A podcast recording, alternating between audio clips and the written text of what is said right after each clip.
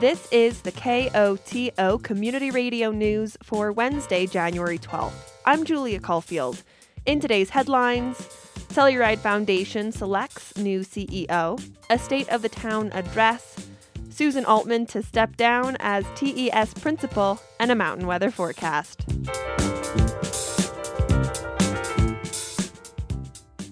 Jason Corzine will be joining the Telluride Foundation as its new president and CEO. It's an absolute honor to be able to join the Telluride Foundation to serve alongside a very dedicated staff and a board and really leave my mark on a community that has meant so much to me and my family over the years.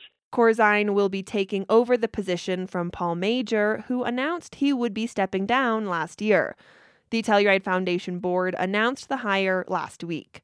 While Corzine will be making the move to Telluride, he currently lives in Denver with work in Washington, D.C., he's not new to the area. I had the experience of entering Telluride at a very young age with my family. And, you know, as an 8-year-old kid in the early 1980s, entering into Telluride for the first time, like many people, was just an incredible experience. It left a mark on me, an indelible mark, I would say, that has been with me my entire life. As an adult, a job at the Trust for Public Land brought him back to the region with the Red Mountain Project. At the time, the focus was to acquire mining claims in Telluride, Ouray, and Silverton, and kind of all points in between in the San Juans, and really in partnership with the Forest Service, to secure access and really help the Forest Service manage their public lands in a way that really had strong community benefits. He notes the project culminated in acquiring private mining claims at Wilson Peak. Corzine says the work helped him see the power of conservation from a community engagement standpoint. It really opened my eyes into the power of community engagement, the power of locals who can help make a difference both philanthropically but also in their passion and expertise, and what we were able to accomplish ultimately, not only as an organization but as a team of dedicated conservation professionals, was securing and rerouting access to one of the area's most iconic 14ers in Wilson Peak. Corzine moved on from the Trust for Public Land to serve as vice president of the National Park Foundation. But now he says he's excited to become part of a smaller community. With his shift to the Telluride Foundation, Corzine will be in charge of the more than $7 million budget, focused on providing support to arts, education, health and human services, community development, and social enterprise in the region. He says he's looking forward to being part of an innovative foundation. It's very entrepreneurial. It's very nimble. And I want to continue to honor that spirit of nimbleness and entrepreneurship and innovation. But I also want to think about what plays to my strengths, and that is developing strategic initiatives that are long-term and have the ability to engage the community. I love the opportunity to fundraise, but the way I approach fundraising is really with the spirit and intent of having a set plan and goals of what the community needs and how the philanthropic community can help meet that. When it comes to tackling that work, Corzine says he intends to listen first. I'm not afraid to sit down with anyone to talk about the work of the community. And so while we might not come from the same political background or socioeconomic background, we all have the same passion and drive, and that is to make this community the best community that it can possibly be. To start, he says he sees room for growth when it comes to diversity and equity in the region. How are we going to develop a practice and discipline of equity and inclusion, you know, amongst our board, amongst our staff, our external partners, how we think about our funding opportunities? How are we going to engage the BIPOC communities and deliver philanthropy in ways that really support inclusive programming? Thinking about how this community, Telluride in general, can really mobilize the social capital in ways that promote the sort of broad democratic norms and allow us to engage all community members. And when thinking about the role of the foundation in the community, Corzine says individuals shouldn't be afraid of the wealth it draws. I think it's important to recognize that wealth exists and that wealth can drive a lot of powerful change for communities. And so let's not be shy about making sure that the donor community, the philanthropic community, if you will, sees their role in helping us move the needle on community initiatives and making sure you honor the voices that are in the community so that you know you are serving them appropriately. Corzine will begin his position as president and CEO of the Telluride Foundation in February. Paul Major will stay on temporarily to help with the transition. Telluride Mayor Delaney Young provided the first State of the Town address for 2022 at Tuesday's Town Council meeting. The following is the address in its entirety.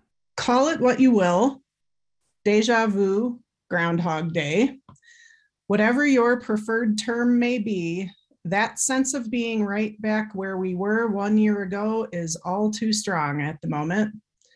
While that is an undeniable common feeling for many of us right now, we have accomplished many great things in our community in 2021. Looking back, though we are certainly tired of discussing and living with COVID, it is still with us. In fact, we ended 2021 with a bang as it pertains to the rapid and ruthless growth in our local case numbers. However, we should be grateful because things could have been much worse. And we should be proud of our proactive efforts in using tools available to us. The wastewater treatment plant testing has been invaluable. We have had one of the highest vaccination rates in the country, and through it all, we have been economically successful. Telluride maintained its illustrious reputation as a coveted place to visit. Our visitor numbers in 2021 matched or exceeded the previous highest year on record. We returned to some semblance of our traditional events and practices, and it felt good to do so. The 2021 final real estate transfer tax collections and the almost final sales tax revenues are, of course, a welcome sight. The RET was the second highest in our history. The sales tax, with 2 months still to be reconciled, has already exceeded the historic number set in 2019. Those proceeds will allow us to provide necessary and expected services and also assist us in achieving our goals in the coming year.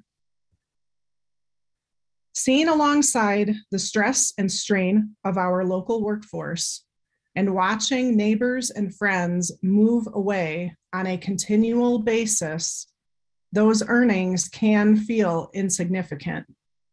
Housing struggles continue to impact our community in an alarming way. Telluride has exercised opportunities to land bank. The THA subcommittee has met on an increasingly frequent basis to plan and design housing. We adopted a short-term, albeit imperfect, solution that has provided a place for some to land this winter, and we have collaborated with San Miguel County to tackle this issue head-on. The Sunnyside housing construction became visual evidence of the efforts the town is taking to address the needs for workforce housing. The town council and town staff continue to offer financial assistance to people facing obstacles in paying for their housing. Looking ahead, Town Council has adopted several ambitious goals for 2022. We will adopt and begin to implement a new climate action plan, which will advance our efforts to tackle climate change on a local and regional basis. Our efforts towards diversity, equity, and inclusion will be prioritized. We will proceed with experts to undertake the expansion and improvements to the wastewater treatment plant. The first elements of the Southwest Area Plan will be addressed. Telluride will be constructing 3 employee housing projects simultaneously. To realize these goals, we are depending on all of you to take the journey with us. We need your input to make the best decisions. If you see an opportunity to comment, whether at a meeting or in a survey or through an email, please talk to us. We also need you to understand that a single opinion will not necessarily drive the result. There are many voices to hear, and we must consider them all. We look forward to the continued support of the generous volunteers who serve on our various boards and commissions to help us achieve these goals. We also appreciate the higher level of participation from the community in general, and we hope that behavior continues. As always, please be patient, be kind, look out for each other, and thank you. That was Mayor Delaney Young providing a State of the Town address at Telluride's Town Council meeting this week. Telluride Elementary School Principal Susan Altman will step down at the end of this school year. Altman announced her decision in an email to families on Tuesday. She's been at TES for 21 years as a kindergarten, first, and second grade teacher, as well as working as a literacy coach and in the library, and for the last 6 years has served as principal. Altman says she's enjoyed every minute. I have the most incredible staff who I feel are just an extension of my own family. However, the job of principal is pretty much 24/7, and I think I would like a bit more time to do some other things in my life. Looking back at her time at TES, Altman says one of her proudest accomplishments was launching the dual immersion program when she was a literacy coach. That's been huge, and I think it's something that the community really was interested in. It's still the very popular strand in my school today. She also points to the atmosphere at the elementary school. It's a very joyful building. So it's, just maintaining that culture and being a part of it is something that I'm really proud of as well. A sizable portion of her tenure as principal has been during the pandemic. Navigating COVID, Altman says, taught her about her leadership style. It was a time where decisions had to be made. They had to be made quickly. You had to have the trust of the staff.